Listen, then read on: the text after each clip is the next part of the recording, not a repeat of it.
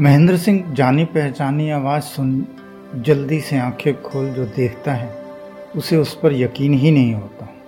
मैं एक झटके से उठकर बैठते हुए एक बार फिर से आँखें कर देखता है कि उसके दोनों बेटे आँखों में आँसू लिए, बिस्तर के दोनों ओर बैठे हैं। पहले तो उसे यकीन ही नहीं हुआ।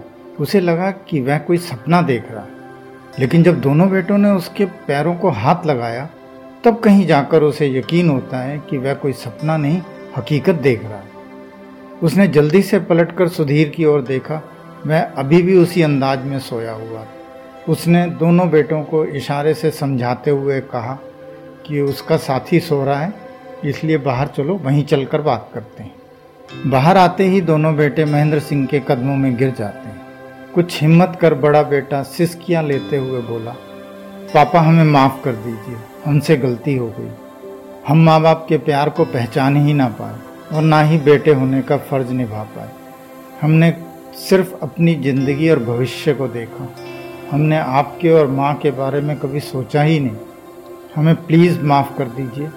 ईश्वर तो शायद ही माफ़ करेगा, लेकिन आपने माफ़ कर दिया तो वही हमारे लिए बहुत है। महेंद्र सिंह को यह समझ नहीं आ रहा था कि उसके बेटों में अचानक ऐसा परिवर्तन कैसे आ गया। फिर कुछ सोच वह दोनों बेटों को गले से लगाते हुए बोला, मेरी पोतियाँ कहाँ हैं? छोटा बेटा सक पकाते हुए बोला, चलिए हम आपको उनसे मिलवा देते हैं।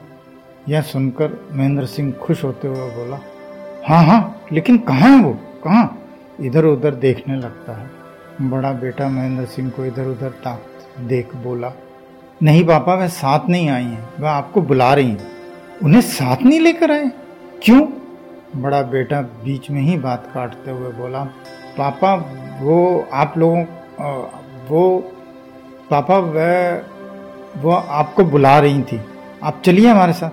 यह सुन छोटा बेटा बोला, आप चलिए हमारे साथ, वहीं मिल लीजिएगा, वह आपको देखकर बहुत खुश होंगे। ठीक है, लेकिन बेटा, मुझे हाथ मुँह तो धो लेने दो, कपड़े तो बदलने दो। छोटा बेटा यह सुन हँसते हुए बोला, पापा, यह सब आप वहीं कर लेना। महेंद्र सिंह भी मुस्कुराते हुए बोला, बेटा, बस दस मिनट लगेंगे, मैं यूँ गया और यूँ आया। कहकर वह उन दोनों को बिना देखे ही चल दे। गाड़ी अस्पताल की ओर मुड़ते देख महेंद्र सिंह परेशान होते हुए बोला, क्या बात है, सब कुछ ठीक तो है? तुम मुझे यहाँ क्यों लेकर आयो बड़ा बेटा महेंद्र सिंह के कंधे पर हाथ रखते हुए बोला, पापा, आप परेशान ना हो, अब सब कुछ ठीक है। यह सुन महेंद्र सिंह तेज स्वर में बोला मतलब पहले नहीं था? क्या हुआ मेरी पोतियों को? छोटा बेटा बोला, पापा, कल हम यहीं पास के होटल में आए थे। बस देर रात घूमने निकले तो एक टेंपो सड़क पार करते हुए दोनों बच्चों को टक्कर मार गया था। चोट लग तो हल्की रही थी, लेकिन वे दोनों बेहोश हो गई थी तो हमें यहाँ लाना पड़ा। यह सुन महेंद्र सिंह के माथे पर पसीना आ जाता है और दिल की धड़कन बढ़ जाती वह चाहकर भी कुछ बोल नहीं पाता। उसकी हालत देखते हुए बड़े बेटे ने महेंद्र सिंह का हाथ पकड़कर दबाते हुए बोला, पापा, अब चिंता की कोई बात नहीं है, उन्हें होश आ गया है और उनकी सारी रिपोर्ट्स भी ठीक हैं।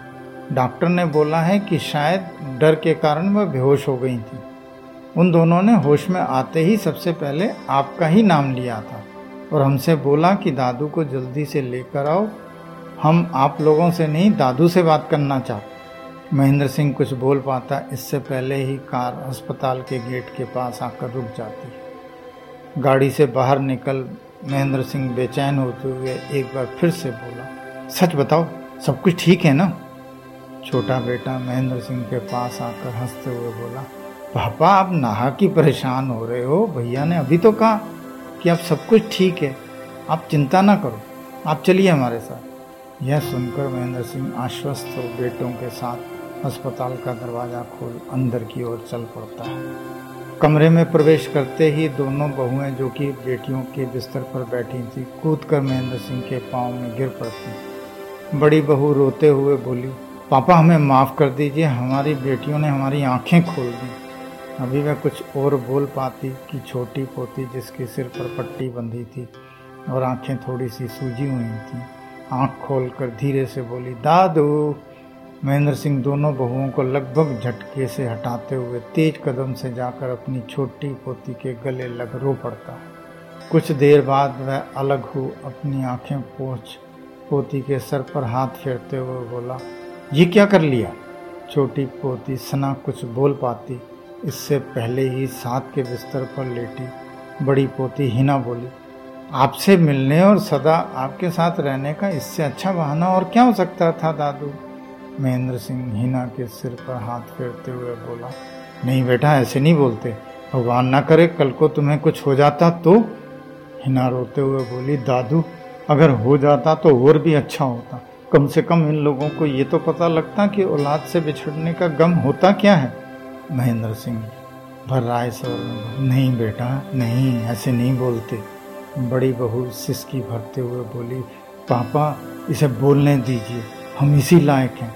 पापा अगर ये यहाँ ना आती तो इसके साथ ऐसा ना होता तो शायद हम ज़िंदगी भर समझ ही ना पाते कि हम क्या कर रहे हैं। पापा, अगर ये लोग यहाँ ना आते और या इन लोगों के साथ ऐसा ना होता तो शायद हम ज़िंदगी भर समझ ही नहीं पाते कि हम क्या कर रहे हैं।